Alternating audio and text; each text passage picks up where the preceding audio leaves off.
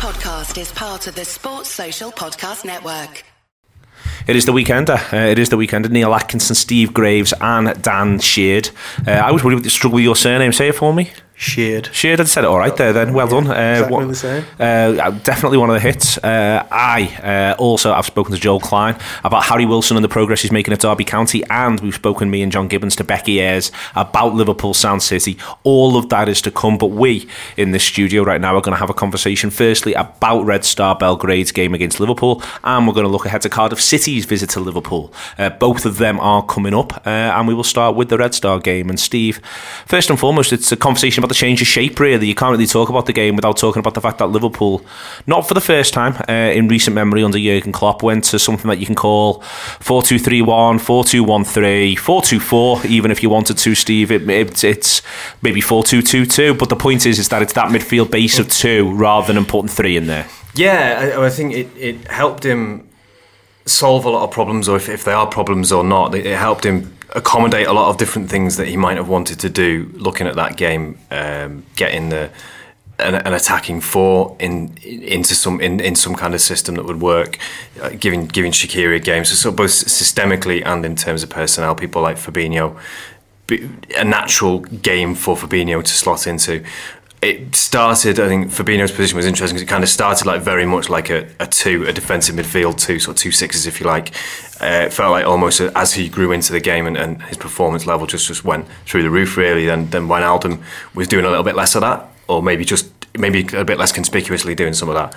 Um, and then and then it became a little bit more fluid. I think it, it was it was fluid throughout really, but it but it suited seemed to suit everybody. It seemed to be a system that was mainly round pegs in round holes or square pegs in square holes, whichever way around you want to you want to see it. And that made the team just it, it, it felt like the team flowed into flowed together. It didn't feel like three departments. It felt like a really fluid sort of system for the first time in, in a while. I think. It's he says for the first time in a while, Liverpool went 3 0 up at half time against Southampton, down with the same front four that they currently had. And the manager then subbed Shaqiri at half time because he didn't like what he was seeing in terms of what it was doing to the team shape. It's interesting as the same front four, but they're in different places. Uh, it's against Southampton, I think it was it was Firmino left, it was Mane right, it was Salah up top. He's the only one who's constant, and it was Shaqiri in behind. Here, he puts Firmino in behind, he puts Shaqiri off the right and Mane off the left. And I just thought that, that when Steve's saying there, you know, the, the square pegs and square holes, or whichever way you want to go round, you did get to see that, didn't you? You got to see them be a little bit patient, and then you got to see them settle, and then you got to see them flow. Yeah, absolutely. And um, as Steve said, Fabinho started off quite a little bit deeper um, and then sort of grew into the game and pushed forward. And I think when they start, they gave everything in the first 20 with bodies on the line, Red Star, before the, the quality just started to show. And then Salah and Mane and Firmino were picking the balls up in the areas that they'd normally want to pick the ball up in instead of picking it up deeper and carrying it. And I do think it, it made a difference. The slight tweak of putting Firmino through the middle and Shaqiri more. He, he seems to operate better from wide areas. I think he, um, and it kind of showed yesterday. It's a bit of a reminder, Steve, that at times footballers' starting positions and where they end up and where they do their best business is a better thing. Dan's right there about Shaqiri. He looks better coming outside to in than starting inside and then maybe having to go out to find a little bit of space. He's better. It seems like he's better when he when he, when he cuts in towards the centre of the pitch than the idea that he starts in the centre of the pitch. Maybe. Mm-hmm. I think I think that's true of a lot of players. I think it's something that you, you mentioned the Firmino thing uh, with him starting on very much on the left against Southampton. I, I don't think that's his game at all. I, I think I just don't ever want to see him play there. Really, it, it, it, he's a, he's a, great footballer. You know that I'd, I'd, I'd like to, you know I'd, I'd watch him play wherever he was playing, but I just think he's so it limits him so much when you put him there. I think it the the Southampton formation it felt very much partly accommodating Shaqiri, but mainly accommodating whether it was accommodating Salah because Salah wanted to play number nine, or whether it was because Klopp wanted to make some kind of point around that. I'm not sure, but it felt like this was just a much better fit for Salah as a number nine a much better fit for Firmino and absolutely much better fit for Shaqiri. And, and you can see, even though Shaqiri obviously influences that Southampton game, he does it in a much, you know, he still has the, all of the end product in this game, if not more. Uh, as well as being much more disciplined, much more tactically aware. Some of that's because he's probably just bedded in a little bit more, but also I think the, the, position just suited him much more. There was numbers in the box, Dan. That's one of my takeaways. Almost like because I was I was sitting in a different spec. I was in the I was in the middle main um, towards the Anfield Road, and I was almost in line with the first goal, and almost like a freeze frame in my head when when. Uh, when Robertson's looking to, to, to pull back is almost God. There's a lot of red shirts. There's a lot of red shirts pretty close to that that, that, that penalty spot, and and Firmino ends up converting it. But it was good to see those numbers in the box. I think. Yeah, and I think that's been one of the issues so far this season that we haven't fluidly attacked and throwing numbers at. at I do think part of it is um, we played everyone in the Premier League last season. They sort of get a little bit more wise and realise what we're going to throw at them, and Red Star turn up and try the very best, but we just run at them, um, and it, we have the much more freedom with Fabinho and Wijnaldum sitting deeper and allowing those front players to have the sort of free again freedom, yeah, just to work those spaces. The, the wise after last season, Steve, thing, mm. I'm, I'm intrigued by this now as to, for instance, I think we'll see this shape again against Cardiff. We may not see it against Arsenal. He may go back to. To almost what we can call the European shape from the end of last season against Arsenal, but I think we might see a lot of this between now and Christmas because, f- firstly, because people haven't faced it before, maybe, but also I think it doesn't just suit the lads who start this game against Red Star, but it also suited, I thought, Lallana and yep. Sturridge when they came on. It's like it, it, helps them rotate, it helps them make subs. Yeah, and, and there's there's the, the challenge of winning these games that are before us, which this system I think helps. I think there's also the challenge of finding ways to not have to play the front three all together all the time and, and making sure they get fully rested. I think you can it, it, helps. You can absolutely see that the way Sturridge, for example, could fit into two positions in this in this system if he's going to play on Saturday. And I think the the point about Red Star perhaps being a little bit naive coming in is a good one, and I think it is just slightly dampening down the enthusiasm which I'm not in the business of doing, but I think hmm. there is. It, it is worth bearing in mind, I suppose, that this is this was a side that, that clearly weren't set up to play against someone they're not used to. I mean, uh, Phil Blundell's made this point quite a lot. I think that then they're not set up to play against sides who are better than them, or you know, who are anything like able to offer a real challenge to them in a way that whereas you know Cardiff very much are. And I think there will be there'll be completely different challenges, but the system and the flexibility the system offers feels like your best bet to, to sort of harness that and go forward. Um, go back to you on that, Steve, and, and the idea of, of what, what happens in that second half and uh, with, with the substitutes as well, and with I think for the first time you got to see Liverpool enjoy themselves, and I mean that in the context mm. of you know they they played excellent football at times against Paris Saint Germain, they beat Tottenham, but it felt like there was that there was a little bit of that joie de vivre that we saw at times last season began to manifest. And I don't think it's even as simple as as simple as well we're winning, you know, so therefore it's more of a laugh or we're winning relatively comfortably. You just saw footballers step up and beyond the task. And Fabinho, I think, is the, the main example of someone who suddenly realised I'm allowed to enjoy this. I'm yeah. going to. Yeah, there was players trying things. I mean, it, it, the cushion the cushion that the goals give you allow you to do that a little bit. But I think it it was nice to see that Liverpool didn't just wind down. I think there's, there's been a couple of games, and it quite rightly, and Southampton's probably one of them, where Liverpool just went, "We'll take everything out of this game now. There's, there's no interest here. We we just conserve our legs, we conserve our energy. We've got bigger challenges ahead." It felt a little bit more like last night that whether it was from the manager, whether it was something that developed among the players, they they decided to just cut loose a little bit and just just enjoy themselves. Not not in a sort of hell for leather. We have to score seven or eight kind of way. And not just a little the piss sort of way. Yeah, either. no, no, it wasn't. It was the, the little extra pass. I think the, the substitutions help because they're footballers who come on with an abundance of flair, footballers who want to come on and impress. You down, down to Moreno there, you know, the, one thing you can say for Alberto Moreno is he wants to come on a football pitch and impress you with his football, um, which is, and he's not always capable of doing that. But when, but when he when he does, when you know him and I think Lallana helped make sense of him a little bit as well. Uh, the little sort of interchange they had towards the end with the back heel was lovely.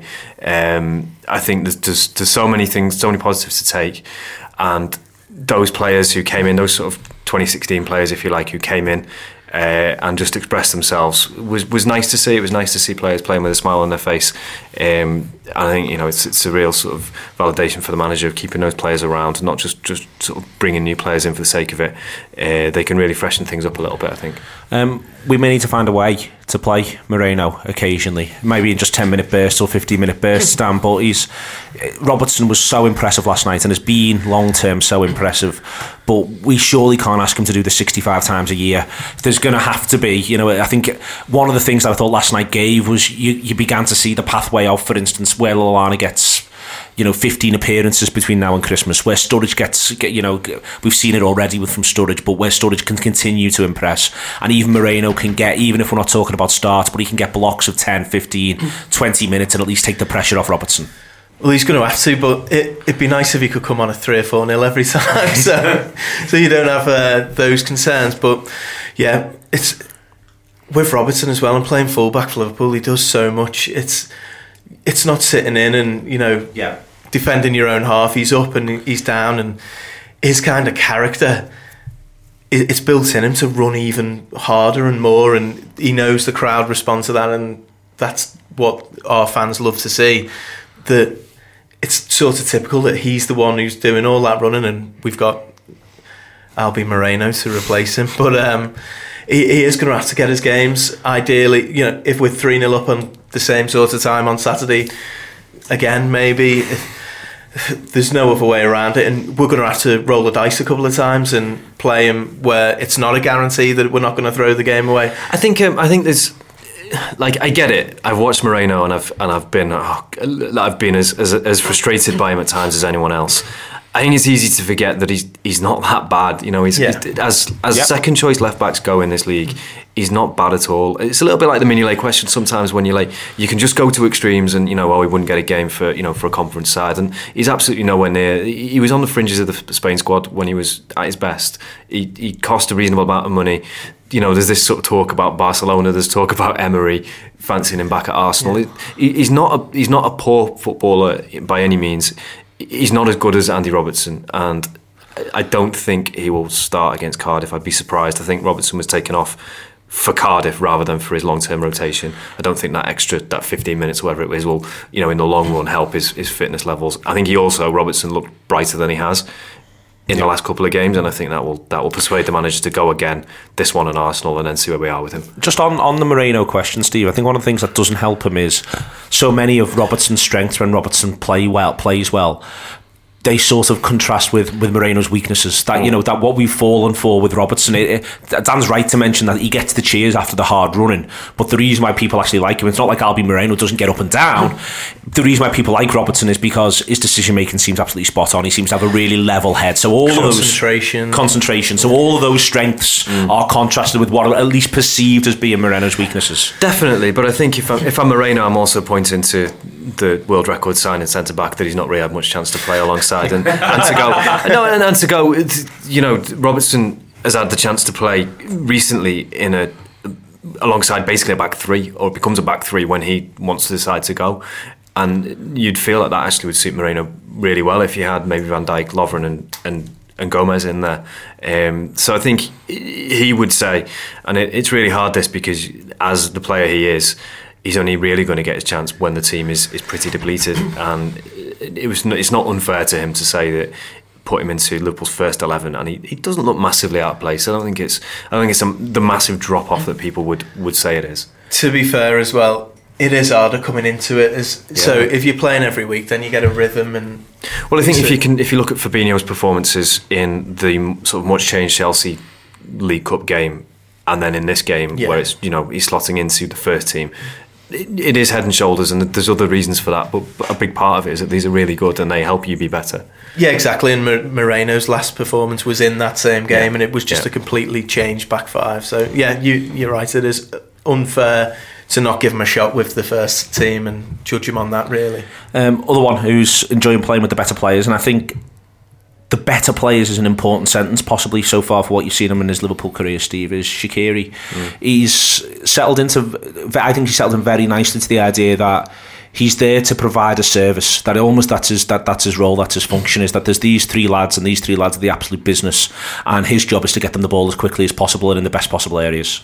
And it's it's so it's so helpful in making that case when they are as good as that three are. You know, the case has been made to Daniel Sturridge, who I think is the hardest person in the world to persuade he's not the best footballer in that team because he's he probably is. But the, I think you can see that that you know that, that Sturridge has bought into that, and I think that that probably helps as well. That the idea that you know you've you've come from Stoke and you've he's got a huge amount of ability, but he's accepting. You see it in his interviews. He he he knows that this was a challenge coming in. Um, now we're getting to the point probably where there was that probably you know after seven eight games you say he'd been underused. We're getting to the point where if he gets sort of significant portions of the next two or three games, then over that span you'd probably say he'd been used about as much as he might have expected. Uh, so you know the, the manager I think is, is he's been lightly raced, but he's been he's been primed to come in at just about the right point for him. Um, yeah, I think when he's, I guess as well, if he's stepping in for one of those three, you're asking him to be one of them. Whereas if you if you're playing with them, then you know he, he looks around and he goes, yeah, I can I can I can help you be better. You can help me be better. It, it seemed like it really, really worked, really fired for, for them carrying on from the Huddersfield game, I suppose, when when he, he did it as well. There's something in Steve mentioned Sturridge there. There's something that, that, like, almost in many ways, as, as mad as it is, because Shaqiri's influence on the, the first two goals is terrific. Almost the bit that pleases me most is Daniel Sturridge mm, putting it on a plate for Sadio Mane in that sort of, you know, Mane had just missed that penalty and here's Daniel, and Daniel could himself have a crack. He could do, he could do all yeah. sorts, couldn't he, Dan? But he doesn't.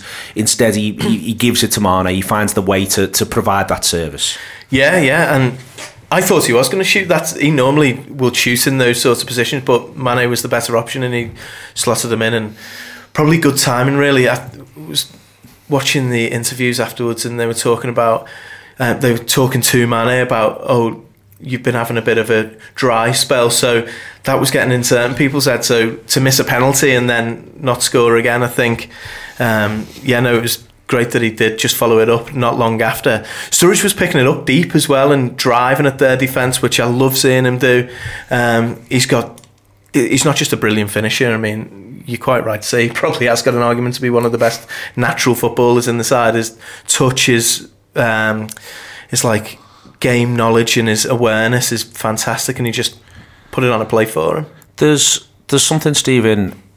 They changed the shape. Mm but all three of the front three, what we were calling the front three last season, score. I think that is important for Mane that Mane gets himself onto that score yeah. sheet there. Salah gets a goal from open play, Mane gets a goal from open play, misses the penalty. Firmino gets a goal from open play. That these are our these are our three lads. Whatever we do, these are our three lads. To some extent, everyone knows that. The manager knows that, but they themselves they've got moved around. They've all done something a little bit different, but they've all got their goal. I think that's really significant for them.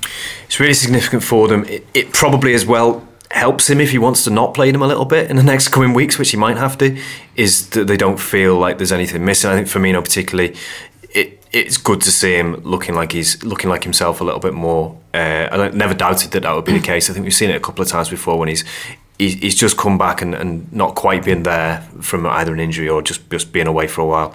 So I think uh, I think that's that's completely to be expected. I think all of them now can feel like they've put in a, a, significant contribution to the start of this season. We, we can look at Liverpool have, have had an incredible start to the season. And those players have, have carried the weight of goal scoring still, while everyone has said that they've not really been anywhere near their best. They they still are absolutely our, our main men, um, and th- there's no question about that in any of their minds or in any of their, their teammates' minds. Uh, indeed, indeed. Uh, the return game, we should have too much for them. Uh, they themselves need to find a way to play. I think that might be difficult. They certainly, I don't think, would want to see, uh, I would say, Fabinho or Wijnaldum be on that team sheet, but I think both will be uh, come then. We'll talk about the team sheet for Cardiff in a little while. We're also going to talk to Joel Clyne about Harry Wilson and what he's up to at Derby, and we're talking to Becky Ayres about Sound City. It's the weekend, don't go anywhere. It is the Anfield Wrap. It is the weekend. I hope you're enjoying the whole show. Uh, this is our little Reds Bet insert. We're partnering with Reds Bet in 2018 here at the Anfield Wrap. They are a bookmaker who give 50% of their profits, i.e., your losses, back to fan related causes uh, and ideas. Uh, that's what they're about at Reds Bet. They're part of Fans Bet as well, who look to do the same thing. When you do sign up, if you sign up, uh, and if you have signed up, please make sure you've made clear where, where you would like uh, that money to go to. There's drop down box boxes when you say that you're a Liverpool supporter or when you go through Redsbet to sort all that out. If you're not clear, go to them on Twitter and they will help you out with that. Uh, the Liverpool related specials then this week, um, they are all uh, pertaining to Liverpool versus Cardiff, obviously, as you would expect. Uh, and I want to go through them one at a time. Uh, there is, uh, first and foremost, with, the, with it being Liverpool versus Cardiff, uh, there is Liverpool to win and over 4.5 goals is 21 to 10. that is one of the specials. Liverpool to lead after 15 minutes is interesting. 12 to 5 for Liverpool to lead after 15 minutes. that's an interesting bet, given the fact that you'd like to think Liverpool are going to start quite quick against Cardiff. Yet, it's worth pointing out Red Star. I don't think we are ahead until about the 20th minute mark. Um, Liverpool to score two or more goals in the first half is six to four. Uh, these are all very much tipped in the balance, obviously, of Liverpool doing very well against Cardiff City um, for a variety of reasons, really. One, because it's the most likely outcome, at least that's what we all hope. Uh, Liverpool to win 3 0, 3 1, or 3 2 uh, is 16 to 5. So if you fancy the Reds to score three and win, uh, that one's quite neat, sits there. Uh, Sadio Mane to score from outside the box is 9 to 2. I don't quite fancy that one at the minute. I'll be honest. I think that you'd expect Sadio to be bursting into the box. It's he's not shown a desire to curl many uh, from 20, 22 yards. Instead, I think he'd be more likely to pick one out, uh, someone out in the box, or look to carry it if he's got the opportunity to do so. This one though, Roberto Firmino and Mo Salah both to score 19 to 10. Uh, talked on the show about it being nice that all three of them scored the other day, and we've seen that in the past that they do like to score as a collective. Uh, Firmino and Salah both to score. You would think if they get selected, that one will have something about it. Uh, Roberto Firmino to score on Liverpool to win 2 0, 2 1, or 3 1, uh, 7 to 1. And Mo Salah to score Liverpool to win, and both teams to score. Now that's interesting. It's 16 to 5. Liverpool haven't conceded a goal in the league since February. Uh, since February, they've conceded a league goal at Anfield. Um, so bear that in mind before you, if you're considering that one. Uh, as I said before, this is not uh, to encourage you to sign up uh, if you don't already gamble. If you do, we'd like to encourage you to go towards RedsBet and do always be gamble aware. That's gamble, begambleaware.org. Uh, we want to promote responsible gambling, so do be responsible in any decisions that you make. And as I say, this isn't trying to promote new behaviour here, the Anfield Wrap with RedsBet. Uh, it's trying to say if you do do this sort of thing, then feel free to get involved with them. Let's get back on with the show joined by Joel Clyne of Frank Lampard's Derby County podcast fame. Uh, that's what we've all got to refer to Derby County now as Frank Lampard's Derby County. But they are also Harry Wilson's Derby County, Joel. And before we get on to the goals, I want to talk about and ask you about firstly his performances and secondly whereabouts he's played on the pitch. So first and foremost, how has he how's he played in general for Derby beyond the spectacular goals that he keeps scoring? He's been playing well. Um, he started the season uh, and then picked up picked up an injury, so that sort of that hampered him a little bit. He, he obviously lost his place because he, he wasn't available for selection. Um, made a few appearances then off the bench, uh, and he settled back in recently. He's sort of he's got his place back in the side, um, and he's starting to show um, sort of what he can offer. He's uh, really impressed with him in terms of his movement and his mobility. He's got a lovely sort of nice turn. His balance is really good. Um, and his, his link up play has been good too. He's starting to, the team's become more settled in recent weeks, and I think I think that affected him initially. Um, the team, like I said, the team wasn't particularly settled, and there's quite a few changes um, going on early doors. And I did wonder whether it was something that the manager was going to sort of stick with, this, this sort of constant rotation. But I think it was more him trying to find his uh, his best eleven um, and it's took a little bit of time to sort of figure that out. Uh, but he's done so in the past few weeks. Side settled, and there's only a couple of changes each game, which obviously doesn't have too much of an impact. Um, and because of that, the team's sort of um, the team's been better. The sort of the coherence between the players has been better, um, and he's he's really starting to um, show the uh, show the quality that he has the next part of this, you mentioned there that there's been rotation, chopping and changing from Lampard. It's interesting that he's playing effectively as part of a 4 3 3, but in midfield, I think we as Liverpool supporters would expect him to, to be playing and doing a lot of his work in wide areas. But in the in the victory against West Brom, he plays uh, centrally with Mason Mount. Is this, is this Lampard sort of either trying to accommodate an array of attacking talent, or is it that he's trying to get his best players in Mount and Wilson, his most technically proficient, possibly in the middle of the park, along with Huddlestone, who's also hugely technically proficient? Which way round is he going? I think I think it's a bit of both, which is, is sort of the obvious answer. But I mean, last night was sort of that was more down to an injury to Craig uh, Craig Bryson, who's I think he's started all the games so far. So it's it's kind of been Bryson, Mount, and then either Huddlestone or Bradley Johnson sort of in the holding role. So due to his injury, he's um, he played Wilson um, in the centre, which was, I mean, it's pretty brave really, but I think it's aided with having Huddlestone there, who's um, who's sort of in a in a sort of holding role to, who can dictate plays, is really really effective. I mean, he's he's never been sort of blessed with mobility or pace, but he does have a good brain, and that that that's um, that helps sort of immensely. And I think by having um, Mount and um, Wilson either side of him, it's quite useful really because they both find quite um, they both find sort of pockets of space, and once they're found, the, with their technical ability, um, it really opens the pitch up. He started um, initially on on the wing. He's played um, on the left, on the right, and he's played obviously centrally um, sort of last night. So he's not really nailed down a position as such. Um, he's, he's sort of uh, moved between uh, between positions uh, and different roles, but he's he's played well in all of them. He's, he's shown qualities in each position, and I think. As I mentioned before, like the injury disrupted him a little bit. It didn't really get off to the start that he probably wanted, and he didn't have much of an influence. But I think once the side's been settled and he's gotten fitter, I think he's, he's starting to show um, the quality he has. And, you know, he had a good season last year at home, and I think we expected probably more from him initially. And I think now we're kind of seeing the player that we thought that we'd, uh, that we'd find. Uh, and let's talk about the goals. Let's talk about the impact that he has in the final third.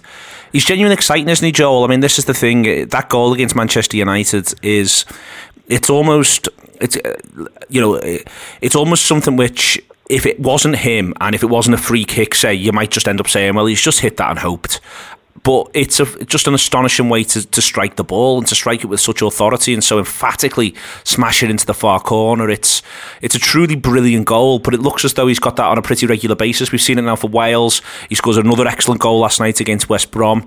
You know, goals are the most exciting thing in football, and he's got some of the most exciting goals in football. Yeah, I mean the, the, goal against Man U was just it was it was so good. I mean the the flight of that ball was incredible. Um, it's one of those where you kind of see it and it looks so different to any sort of shape of a shot you've seen before, and it's not one of those where you think it's just you just don't really understand what's happening until it hits the net, and then it was it was so brilliant. And I think it's not it's not a fluke because he's done it on numerous occasions, and he, he obviously did it for Wales. Um, I think last week and then even his goal last night is sort of a similar technique. He can't. I think what he does, he sort of hits the centre of the ball, and that sort of makes it fly, however it flies. But it's it's so because he's doing it frequently. You know, it's it's it's a skill. It's not it's not chance, um, and it's such a good sort of weapon to have. I mean, set pieces are always are always useful if you've got someone that can take one or can score from one.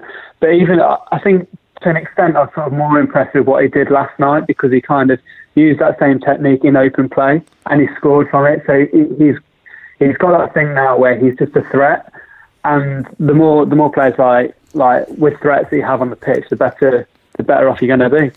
Uh, that's undoubtedly the case, and it seems as though you know Liverpool. I think they, they try to be quite clever where they send send certain players on loan, but it looks to me as though there's a massive positive for Liverpool in terms of Derby being up at the top of the Championship challenge, and there's an expectation now, isn't there, really on on Wilson, on Mount. You know, it's not just Wilson, on on on Huddlestone, on all of those Derby players that week in week out. There's pressure on them to get results because promotion's very possible for this Derby side. Yeah, it's exactly that. I mean, we we expect to be at the top half of the top end of the division, not in the top half, top end of the division.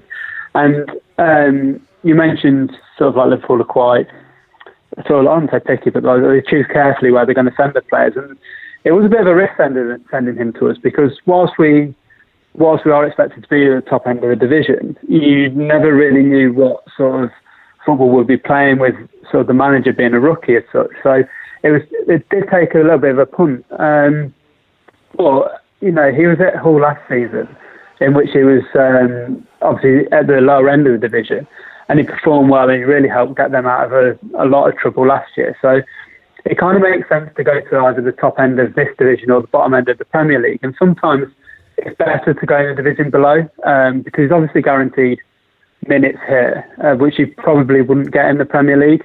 Um, he'll probably be able to play play through bad runs of form and get himself out of it rather than having to, um, you know, sort of make substitute appearances and only have a few minutes here and there. So I think it's really beneficial that he's with us. I think the style of football's really helped him. Um, it's given quite a bit of freedom, which is which is which is nice, but it's also in the same, in the same way you have a lot of responsibility in that sense because you're being trusted to do for your own game to be effective on um, on the opposition. So I think I think what they've done, I think it's it's all working out really well now. I think I think with him, he's got to stay injury free, and he's got to just keep producing as he has done in the past few games. But he seems like he's enjoying his football. His his confidence is high, as is the team's, and I think if we can keep that going, then that's um, that's a really positive thing. Do you think there's the possibility of you know Derby looking at the whole of this season, the championship is so tight at the top. Uh, Leeds uh, currently top on 26 points, uh, going right the way down to uh, QPR are in 13th, I think it's fair to say, and uh, and they've got um, uh, that they've got 20 points. That's how tight the championship is at this stage. But do you think that are you confident that you're in for a really good season from this point onwards? You know, it's a huge victory against West Brom. It was a great win against Sheffield United. You go to Middlesbrough on Saturday. You know, do you think that this Derby side can can can keep your interest right the way through the 46 games? I think so. It, it, it, the football's exciting. Again, we had like last season we finished sixth, we were in the playoffs, but it wasn't particularly great, and that was sort of it was it was frustrating because we were obviously performing well to an extent because we were at the top end of the division, but it wasn't really that good, and I think that played a big part in it last season. Whereas this season, I think what the manager's done is he's kind of united the club. Um, and the players are really on board with it, and the fans are back on board, um, and it all feels like we're pulling in the same direction. And I think that's that's had a really, really big, um, really big impact. So it's encouraging. It's difficult because we've got quite a young squad, so you never know how the form's going to sort of fluctuate through that. But we're doing really well, and it, as I mentioned, um, the football's been really good, and there's a lot of talent in it as well. I think whilst the side is quite young, there's a nice balance between youth and experience, and I think I'd like to think that I'd sort of um, set us up well for the for the rest of the uh, rest of the campaign. Excellent stuff. Uh, if you wanted to watch uh, Derby County uh, and Harry Wilson, Harry Wilson's Derby County, they go to Middlesbrough, who currently sit level on points with Leeds at the top of the Championship, only two points ahead of Derby. That is twelve thirty on Saturday. So if you want to get watch that before Liverpool, see what Wilson's up to, see how Derby are doing, it should be a good game. Uh, the Championship's always worth your attention. Uh, thanks very much indeed to Joel, uh, and let's get back on with the rest of the weekend show.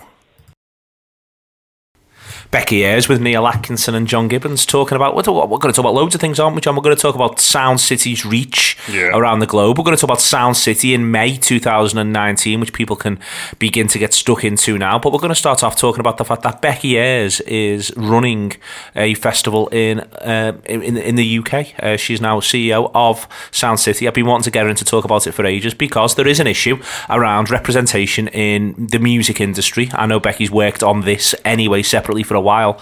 But congratulations. Thank you very much. well, that representation thing, it's it's across the board, isn't it? It isn't just a conversation about backstage stuff. It's a conversation no. about what's on the stage. It's a conversation about every single branch of the music industry. There is an issue around representation, and I know that you've been working with a couple of organisations to to address that. Yeah, we have actually. It's always been something that's very dear to my heart, and I think um, you know Sound City because it's a big um, champion for new music and emerging talent is such an important platform to help sort of change the status quo really as far as artists are concerned and and you know the industry behind them as well. So we've been involved um, with Keychange which is a big initiative to help um, women to come to the forefront and actually achieve diversity across um, lineups in terms of gender balance. Um, and we've got a pledge to do that by 2020. And we've, we're also involved um, with both, both sides now, which is a big programme in the north to help bring more female entrepreneurs and artists into the industry as well. It's something which 2020 is that's your target. I think Yeah. in general, Keychange you're working towards is 2022 or 2025. The idea of getting Oh. a 50-50. It is 2022 actually. I've brought it forward probably because in my mind You we're want it done trying by to then work yourself. it. Yeah, we just wanted. It's going to be the change you want to see in the world. Well, yeah, we wanted to. We wanted to. We this year we had a, it was about forty five percent male to female split um, on the lineup, which we you know which was a, an improvement. But I think you know it goes beyond that as well, and it goes to people from different ethnic minorities, from you know different you know. Um, different types of gender backgrounds as well, um, people from different places in the UK, and we're really just keen that it's not always just lots of you know white male indie guitar bands. Although we do love them as well because obviously Someone's got to. yeah Um, it is worth as well pointing out to people before we get into the fun stuff, which is isn't it all going to be a massive great party? To say that it is the only real uh, showcase now, an industry event for uh, the popular music talent in the north of England. This is now that that, that that's how front and centre Sound City both is and needs to be for the north. Yeah, defi- definitely. I think you know, Sound City is uh, certainly it's the UK's leading independent festival for new music and the industry conference as well. And that's really, you know, it's really important as an independent champion. You know, we're very much, um, you know. The, we we work very much with people and artists and a whole infrastructure from the north, and we think that's really important because there's so much wonderful stuff that is going on in the north. Infrastructure is really interesting in this, John. I, I feel as though we've got infrastructure in by the back door, but let's go with it anyway. Uh, Amelia will be pleased. You will be pleased. That that infrastructure is something which gets overlooked. I think in terms of I think everyone in their head has this really romantic notion that basically a band turns up, they get together, whatever genre they're in, they play loads of great music, and suddenly the magic happens, and before you know where you are, oh, you've got some sort of brilliant record deal. That's just basically nonsense, isn't it? Yeah, it's it's much harder than that, and you know, even even the idea of a record label's changed so much, and and kind of what is a record deal's kind of changed so much from from when I was young. I sound terribly old saying that, but it's true. The idea of you know development contracts and you know things like that just kind of don't exist anymore, really, and so. What I've enjoyed about Sound City is is seeing artists kind of grow with Sound City, and I think that's really nice. And, and there's a couple of artists who are part of um, who were part of this this first announcement of of, of bands in particular who are Red Rum Club and Spinn who are going to be playing in, in May, who I've seen grow over the last year or two, but also I've seen Sound City's role in them growing, and that's really nice as well. And that's really should should be something that Sound City are proud of, and, and I'm sure that the bands appreciate in that.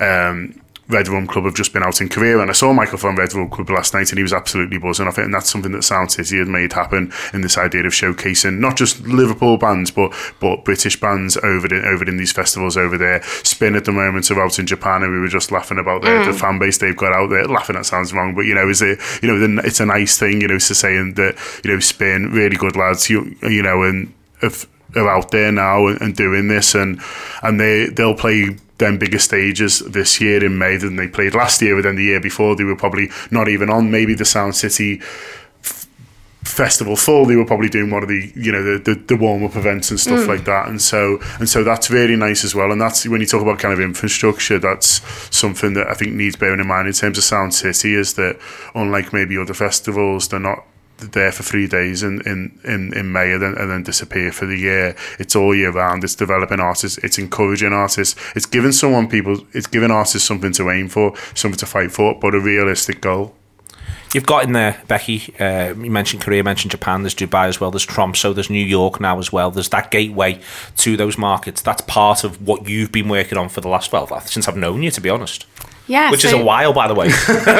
Well, no, I, I've actually been involved in Sound City since it started, um, which is now 10 years ago as a company. And um, we've always been really passionate about helping artists to develop internationally because I think often it's seen as a huge thing to go and play overseas and to actually develop fan bases there. But actually, what we've proven with things like, you know, Red Rum Club, you just mentioned, who played in South Korea, they had, they were an unknown band when they went there, but they had fans that were chasing them down the road by the end. There's a lot of people that knew who they were when they went over. Same with Spinn in Japan. They had their their, their CDs are actually in record stores over there because they actually still sell records over in in Japan, and they have Tower Records, which is amazing. So Spinn, for example, they've gone over and they've just immediately got a fan base. So for us, it's really important that we open up those opportunities and that we help artists to really develop beyond, like you say, the three days of the festival. On the three days of the festival, this is the second year it's back in the city centre in the Baltic Triangle. Uh, did you enjoy being back there last year? Yes, it was a really great return to the city. I think we were so lucky to be able to have the Van- the Baltic Triangle as the canvas for the festival. You know, when we were back, we we had gone out to the North Liverpool docks for a few years, and before that, we were in the city centre around the Ropewalks area. And to actually, um, you know, the Baltic Triangle at, at those times didn't actually exist. And so when we came back and we were looking for a new home, it was great because the Baltic Triangle's got about 18 venues that are really close to one another. It's got lots of different size of venues, and it was just it felt like a real return to the heart of Sound City, which really is about celebrating new music. There is something uh, to let's do the headliners first and foremost. Saturday night's headliner, Mabel. Uh, that's a really interesting booking, and it's a booking that is is delight. I'm delighted by. Oh, that's Personally. great to hear. if, we, if we put me one, in, there's one tick. if we put me at the centre of this, I'm absolutely delighted. Mabel's a great booking. You, you must be delighted with that. Re- I I really am yes because I've seen you know Mabel came onto the scene about three years ago and she's been developing ever since. She's got some brilliant collaborations going on. She's really a fantastic artist, just that's got so much to offer and she's got so much coming up in the next year. And so, and it's great to have a really strong female headliner that's quite new, but she's, you know, she's selling out shows where she's done them in Manchester, in other cities recently. So she's, yeah, I'm personally very, very pleased about her. I mean, there is something in. I just love the practicalities of this. You just said there that she's got loads of loads of stuff coming up in the near future. You, Yeah. that's almost how you've got to think, haven't you? You've got to project that sort of. You know, we're sitting here talking now in October. The tickets go on sale. Um, you've almost got to project that sort of that sort of six eight months ahead as to exactly what it is, and and you think there you you've got a booking that will really grab attention come next April, next May. Yeah, so definitely, because it is important with artists that you know they've got stuff coming up. And Mabel is someone that's really, you know, she's interesting to a lot of people maybe that wouldn't have come to Sound City previously. And I think that's really key because we know that there's a lot of people that, you know, maybe wouldn't have come before that might be coming this year because of artists like Mabel and Loyle Co- and Lo- Loyle Carner, sorry. So that's really exciting for us. But we hope that we can still, we want to appeal to people that are long term fans of Sound City as well because they're so dear to us and important. And so we, we hope that with the rest of the lineup, you know, we've got people like Louis Berry and the Magic Gang and Red Rum Club that are playing, and then we'll have others to announce. So we want to kind of keep the audience that we've got, but also get new people interested too. Yeah, I mean, Loyle's a, a, really fun booking, and he's going to be uh, involved in, in kind of a few other things going on around Sound City, and someone who's who's obviously got that Liverpool connection, huge Liverpool fan, wears wears wears his, wears his shirt on stage, and I think. Louis, I'm really pleased to see Louis Berry right up there as well because he's someone who's obviously a, a Liverpool boy. He's, he's a success story of the city, but he's also someone who is has got quite a diverse fan base in that, that people who maybe aren't necessarily there, mm. you know, going to all the gigs and things like that, which maybe maybe is is, is different. Is it and that and that's people the Sound City should be attracting as well, shouldn't it? It's not the idea of oh, oh the people who are in the Zanzibar every week or whatever. It's the idea of it always has been for the whole city, and and I think Louis really kind of you know kind of brings that together. Yeah, he's really great. Agreement, Sorry. just agreement. Full agreement. Uh, Loyle is exciting as well. I mean, Loyle's a terrific booking as well, and he will be the business. Yeah, he's amazing Loyle because he's got again, he's just got such he you know people love him for so many different reasons. He is a massive Liverpool fan. He's also a massive fan of Eric Cantona, and so he lots of people from Manchester love him as well for that reason. And he's got lots of he's he's been a model recently. He's he's been involved with lots of brand campaigns. He's got some exciting stuff coming up with Sound City as well that we've not announced yet. So again, he's somebody that we've got lots to talk about in the coming months. and he's lovely. Oh, I've not met him, so I don't not? know. Have you not met him. Lovely. He's No. lovely. He's done this. Uh, believe it or not. Yeah, he's, He's done this slot. Yeah, he literally the slots. Ah. Yeah, yeah, yeah. He was, he was fantastic. We loved him to pieces. Charmed everybody. Uh, and, and loved talking about the Reds. Uh, I think we'll have him back at some point. We'll have to box that off. Uh, we've got. Uh, I want to go through the rest of the bill here. We've got Mm-hmm. Alligator Ben and City, Cousin Kula, Dancing on Tables, Deu Bello, Dot, Dot. Really interesting booking. Uh, I'll be looking forward to that. Emily Burns, Giant Rocks, Goodies, Harry Miller, Heavy Lungs, Indigo Low, uh, James, uh, Molly Rainford, Monks, Our Girl, Red Rum Club as mentioned, uh, Roman Lewis, Ryan McMullen, Saltwater Sun, another really interesting book, and Sophie and the Giants uh, Spinn. Uh, who are you looking forward to? I'm really looking forward to SPQR. Um, they are a fantastic new band. Well, they've been around for a while actually, but they're from Wirral, and they're doing. They're actually um, one of the bands that we've been looking at for quite a while, and they're really they're a three piece, really exciting. Um, I'm really excited about Molly Rainford. I think she's fa- she's fab, and I really love her. And I think all of them really quite unusual. There's a really unusual sort of quite cross section mix. I think Alligator are going to be exciting. Um, yeah, it's gonna it's it's there's a lot of ones to watch in that list that people maybe don't know yet, but will come the time Will. that the festival comes around. We'll do our work and let them know about them as well. Uh, thank you very much to Becky for coming. And the tickets for um, for Sound City 2019 uh, on sale. Uh, as you are listening to this, uh, or 10 a.m. on Friday, the 26th of October, uh, both of those things will probably be true. Uh, and the full info can be found here, soundcity.uk.com. That's all one word, Soundcity, soundcity.uk.com. Get your tickets sorted out, get down, get planning. Uh, it's going to be a fabulous weekend in May, the 4th and the 5th of May, uh, in the Baltic Triangle. It will be the absolute business. Uh, do the It's the decent thing to do, and congratulations again from Becky, uh, to Becky, sorry, uh, for a new position. Uh, she is indeed part of John Gibbons' truisms that lots of the best scousers don't come from Liverpool. Uh, this is the Anfield Wrap, back in a sec back with Steve and with Dan. Um, Liverpool versus Cardiff. Then um, there's almost a philosophical question about Neil Warnock and how good a manager he is, Steve. In that. I think he's very good at get, get well. The facts are, it can be written down as really good at getting sides promoted, really bad at keeping them up. My wonder about this is is he almost too good at getting sides promoted? Like does he actually get sides promoted who should never really be promoted? And then they are promoted and they've got loads of players who are suited to being 10th in the championship but he's dragged them up. And then what happens is he's just they've got no momentum first and foremost and there's too much of a gulf in class I think also as well, the owners have this weird thing with him where yeah, you get him in to bring you up. You feel a bit sly to just sack him straight away uh, when you've brought him up, but you also go, not sure I want to back him with loads of signings in the. You know, he's not going to get the kind of signings that, for example, Fulham made um, over this summer, where you know, rightly or wrongly, Fulham have spent quite a lot of money on some sort of exotic names you don't feel like those players are going to be suited to him anyway. You don't feel like the board are going to want it. You almost like they're, they're, they're, expecting to go back down, I suppose, and then they're already planning for, for championship life again. And yeah, it, it, I wouldn't say I have sympathy for Neil Warnock. I'm not sure that's possible, but I think there's a, you have you, you can understand why it's a little bit frustrating maybe for him. Um, in that he, he, he genuinely is good at something in football. Uh, what yeah, but then when he brings them, when he does bring them up, it's not it's not even like say the way that Steve Bruce was when Steve Bruce was half okay in that he could then create a team that would get to you know somewhere in mid-table and, and frustrate you I don't feel like oh it's a Neil Warnock in this I suppose I don't, it's not a Tony Pulis side it's a Neil Warnock side mm. coming and I'm and I'm expecting us to beat them in a way that I probably wouldn't be quite as much if it was some of those other names there's th- th- there's a flip side, which is whilst it hasn't got the sort of the intensity of a Pulis or the strange subtlety, at least when he comes to Anfield, of a Steve Bruce.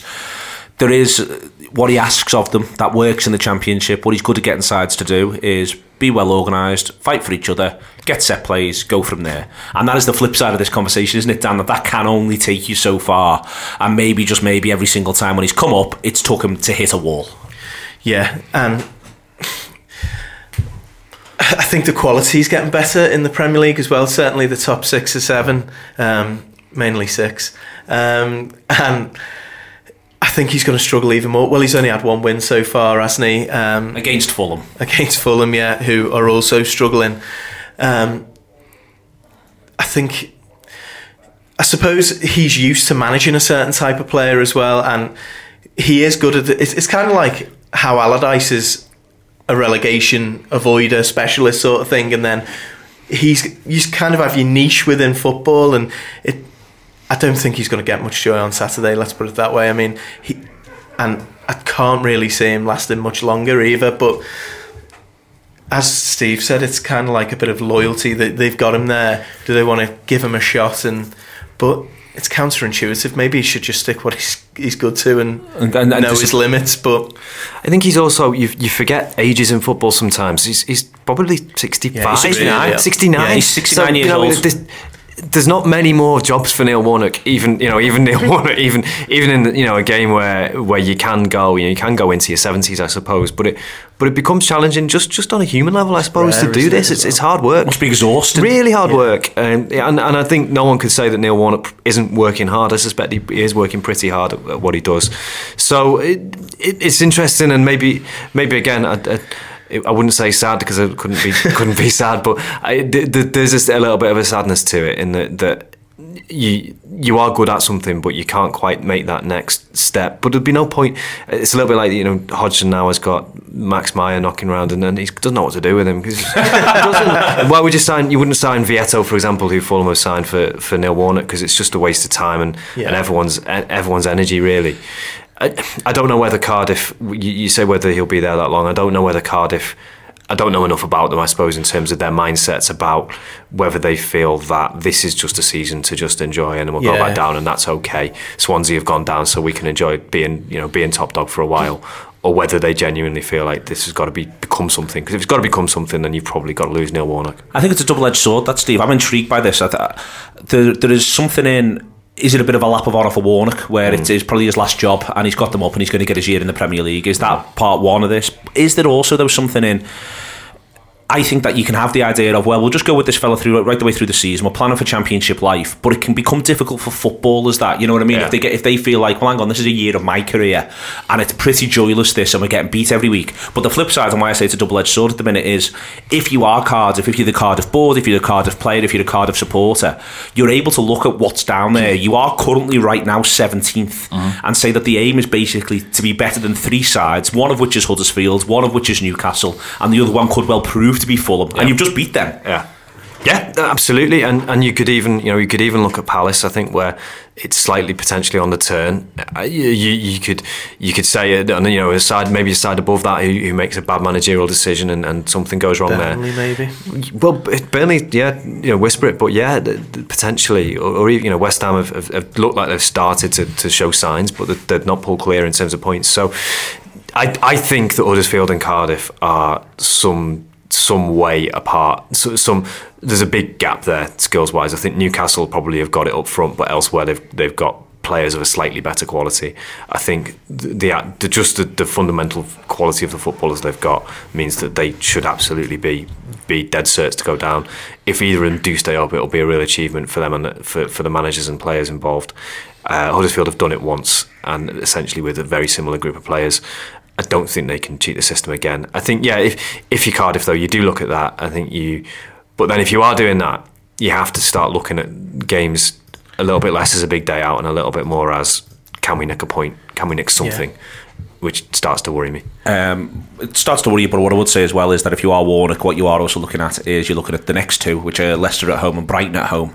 If you're beginning to think like that, you've just got your home win against Fulham. You've got those two there. But the one thing we know will happen, Dan, is we're going to get kicked. There's going to be a lot of big tackles. They've got a lad sent off at Tottenham. They are going to be. We should be going to Anfield. We should be prepared for an aggressive Cardiff side for at least a good duration of the game. If the Spurs game that they played against is anything to go by, um, yeah, absolutely, and um, not too dissimilar to what the Red Star game was. Certainly, for the first twenty minutes, it was it was all action. How many people can we kick and try and stay in this football match? It was quite Steve Steve Bruce in that they were passing around the bookings. At, you know, at one point, I think they, Yeah. they were they did seem aware of who was booked and who could kick you. Yeah. with Yeah, exactly. essentially. Yeah. Yeah, so it is. It's it's going to be that type of game. It's sort of can we get at the three points is probably going to happen almost certainly. It's how many injuries can we avoid or how many knocks can we avoid now. That's that's where you start judging how good the game is. There's also going to be something, Steve, where we're going to see a lot of them not wanting the ball to be active. There's going to be a lot of the ball not being in play. We've got there's a lot. My point here is there's a lot of things that we've got to almost be like both as a crowd, but us, but the players obviously much more. So I'm sure Klopp will have them drilled. But you know, I always remember Klopp being shocked by what happened when Pulis's West Brom came to Anfield for the mm. first time.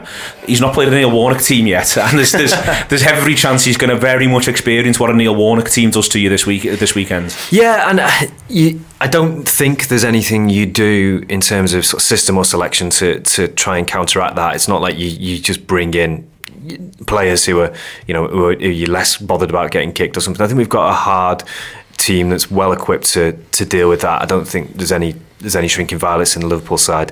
Um, I think what you what you would hope for, and I think sort of an underestimated thing about Liverpool for quite a while now has been the sort of discipline on the pitch. And there's I can't remember the last time I saw a Liverpool player. It wasn't basically Jordan Henderson reacting to very much. I think you know Henderson as captain has done that. I think, but you you see players you don't feel like people are on short fuses at the minute. Um, I think you know probably going back quite a long way now, and we've got players like like Mane, Firmino, who who in the past you've seen do you know do things like that and, and really get sparked by something. Feels like Liverpool have got a, a, calm, and I think it comes from perhaps it comes from Van Dijk and just flows from him. A calmness about about us that we're not going to be ruffled by things like that. We're not going to get drawn into trying to get into kind of wrestling matches with people or, or get sparked into you know get, getting a red card somewhere. And maybe I'll speak too soon, but it does, doesn't feel like Liverpool are like that anymore if if we were, it doesn't feel like that's that's there. It feels like it's a team that's composed, able to deal with that as, as a kind of reality. And I think it's the manager as well. Uh, you talked about you know the Pulis thing. He, was, he was almost affronted by the idea that sides could do that, and it feels now more that he accepts that it's the thing that will happen. He accepts it's part of the way this league works and the way, the way a lot of leagues work, and something that he's going to have to face and deal with, and, and just be better than. And we should just be better than them. Um, we should just be better than them. Um, do you think he'll stick with the same shape, Dan? Uh, I do actually. Yeah, I do. I think it won't be too dissimilar first twenty minutes to the game last night, and if you dog it out and keep moving the ball and finding spaces, and um, I, I, think it'll work again. And yep. the, the golfing class is hopefully going to show through. Do you think he'll use the same shape? Wouldn't be surprised if he went almost the same side. I think injuries permitting. I think he may want to get Milner in the side. Uh, I'm not quite sure where who for. I, I, wouldn't be surprised if he went pretty much as was. I know people are talking about a lot of changes for this one. I think having the, the break, not having the League Cup game, big break for, for the side, and, and the first time he's had them together not not going away on international duty or playing games for a while will, will come this week. So I wonder if he'll he'll a semi sort of rehearsal for Arsenal, which may mean that he slightly modifies it. Maybe maybe I think he may go for the same shape and he may actually look to to make it more of a four three three as he goes on. If as you're right as you're I'm thinking you're right, Neil, he will go with that that shape at Arsenal. It may be that if we get two, three nil up, we actually go a little bit more defensive, which I think people might it might seem a little bit illogical, but I think it will just be a, a little bit of a dry run for Arsenal. He might want to use it as. Um, but yeah, I think to start the game and win the game, yeah. Um, when you say that you don't think of many changes, I wonder if he might do one of the front three. I sort of there'll be there'll be a voice in his head, Steve. I think saying put Milner in, put Milner in. Mm. I think it's actually quite difficult to off the back of what Wijnaldum and Fabinho have just done to to not want to have a look at that again. He's got a couple of little competing voices, I think, but I will I think there will be something in his head saying put Milner in. Mm. But I think there's every chance that he, he, he does the best he can not to. But it wouldn't surprise me if if Sturridge or Shaqiri starts in a bit maybe a bit more of an advanced position and one of the three doesn't play. That maybe he just gives one of the three a rest. But then I can imagine that all three of them will want to play, having just scored on Wednesday. Yeah, you know, Salah's probably the one who's been most used because Mane's. I think the, the the hand injury helps a little bit because it it won't have taken away from his fitness in any other way. It just means that he's, he's, he's had a game off. Um, Firmino, uh, you have to feel like he has to get some rhythm now. So I'd, I'd be really surprised if he didn't play this game and and and try and keep building on that on that rhythm.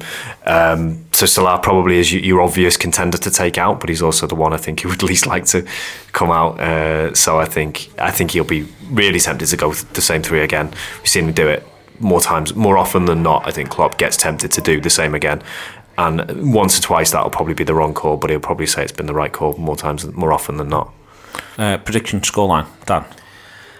I do think it'll just the gulf is that big from us and them. I think it'll be at least three. At least three, Steve. It should be. Uh, you, you, it's you know there's a puncher's chance, but I don't think there's there's any any doubt that Liverpool should be able to to score three, four goals against Cardiff and, and hopefully not concede any either. So I think for four 0 4 0. Excellent stuff. Thank you very much to Dan, to Steve, uh, to Joel, and to Becky, and John as well for chatting away to Becky too. Uh, it's been your weekend of this week. Settle back, relax, have a lovely time. Sports Social Podcast Network.